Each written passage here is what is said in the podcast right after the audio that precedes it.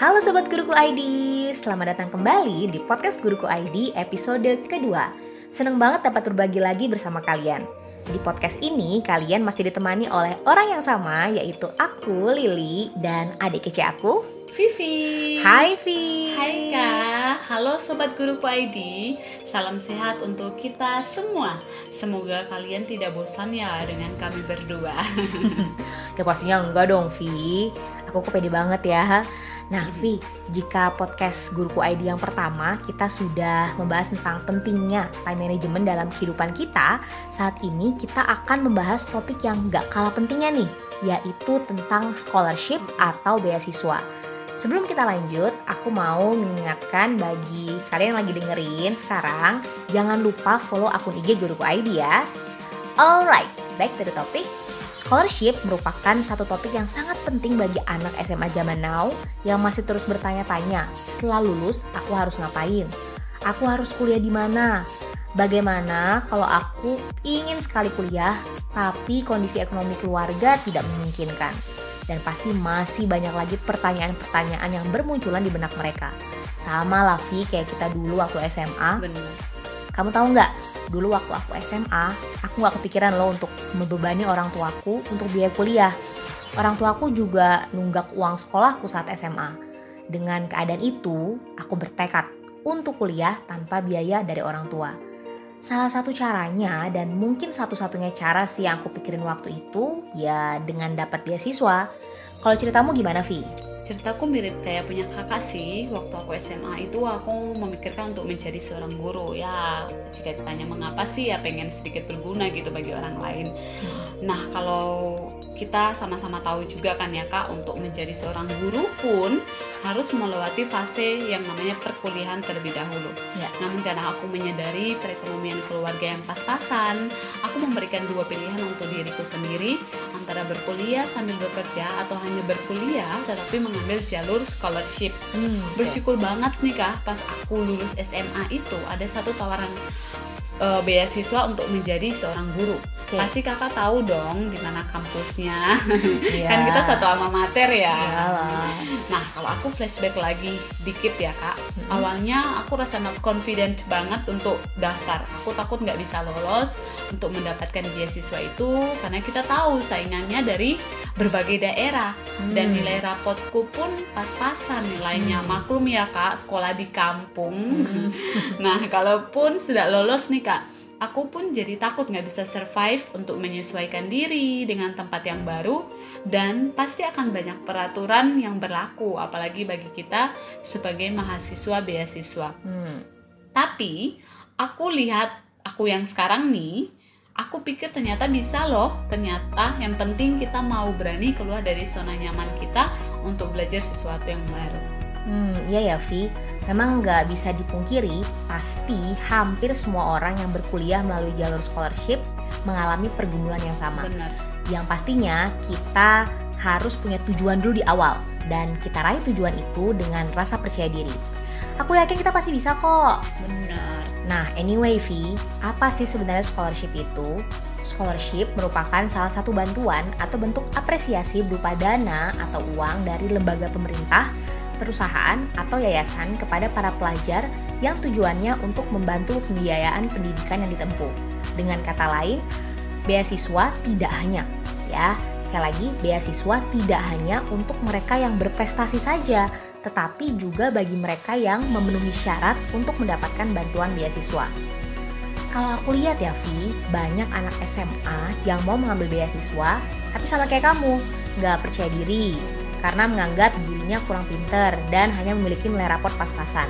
Padahal kan untuk mendapat scholarship itu nggak melulu bicara soal kepintaran atau punya IQ yang tinggi. Kalau kita searching di internet juga, ada kok banyak scholarship yang nggak hanya menekankan kepada pengetahuan, tetapi juga mengembangkan keterampilan. Namanya itu scholarship non-akademik. Mm-mm, contohnya saja kayak scholarship olahraga, desain, cooking, teknik mesin, dan masih banyak lagi. Semua ini pun ada yang di dalam maupun luar negeri loh. Hmm, iya juga ya kak. Seharusnya kita bisa punya lebih banyak pilihan dong Hmm. mau ambil scholarship apa sesuai dengan keinginan kita. Dan yang pastinya nih, kita akan berusaha untuk bertanggung jawab dengan apa yang sudah kita pilih. Ya, bener Vi. Aku juga seneng banget ngelihat postingan guruku ID yang sudah membagikan tentang tips and trick untuk mendapatkan scholarship. Ada beberapa hal penting yang harus diperhatikan, yaitu kita cari informasi sebanyak mungkin, lalu kita pahami persyaratan beasiswanya, kemudian kita siapkan portfolio, lalu kita meminta letter of recommendation, dan yang paling penting nih Sobat Guruku ID harus beware ya dengan yang namanya scholarship scams. Karena sekarang sudah banyak sekali penipuan di dunia scholarship. Bener banget kak. Nah, terima kasih ya kak ini bisa menambah wawasan kita lagi untuk bagaimana kita bisa mencari scholarship yang kita mau. Iya, sama-sama Vi. Nah, bener banget Vi, postingan Guruku ID ini memang sudah banyak memberikan tambahan wawasan kita, apalagi untuk Sobat Guruku ID yang akan lulus SMA, maupun yang ingin melanjutkan kuliah di pendidikan di S2, bahkan doktor di S3. Bener banget kak. Nah nih kak, kakak tahu nggak banyak sekali Hmm? pemuda-pemudi Indonesia yang mampu mendapatkan scholarship impian mereka. Wow, Ada beberapa contoh, misalnya penyanyi cilik Tasya Kamila yang mendapatkan scholarship LPDP di Columbia University. Penulis novel terkenal Andrea Hirata yang mendapatkan scholarship di Iowa University Amerika. Dan Abelia, seorang pemudi yang pernah mendapatkan 12 beasiswa luar negeri. Wow, luar biasa ya Vi. Dari latar belakang yang berbeda, tapi punya semangat juang yang tinggi. Tapi nih Vi, aku salut banget sih sama yang Abelia, sama yang namanya Abelia yang berhasil mendapatkan 12 scholarship luar negeri. Iya, benar kak. Aku juga salut banget. Scholarship yang sudah didapatkan oleh Abelia itu di antaranya LPDP dan PhD Visiting Fellowship at Center for Southeast Asian Studies. Wah, luar biasa ya Vi. Aku aja sampai sekarang masih lulus dari satu kampus. hmm, kuncinya apa sih Vi? Nah, ini dia kuncinya Kak. Abelia dalam satu wawancara, dia pernah bilang begini. Kunci untuk bisa mendapatkan scholarship itu memiliki keberanian, memiliki tekad yang bulat dan usaha untuk mencari informasi, harus berani melalui tahap ups and downs, Oke. serta mau belajar dan terus belajar. Ada juga satu kalimat yang sangat memotivasi kita semua. Intinya dia bilang begini, bagi yang ingin kuliah mendapatkan scholarship, tugas kita adalah terus berusaha. Gagal ya coba lagi. Karena kalau kita hanya membayangkan dan memikirkan saja, mana mungkin kesempatan itu datang dengan sendirinya. Wah, kalimat itu neguru banget sih dan sekaligus juga memotivasi. Jadi belajar banyak ya dari perjuangannya Abelia. Nah, langkah konkretnya memang harus punya niat, konsistensi, dan rajin-rajin cari informasi beasiswa yang sesuai dengan minat kita ya. Bener kah? Bener banget.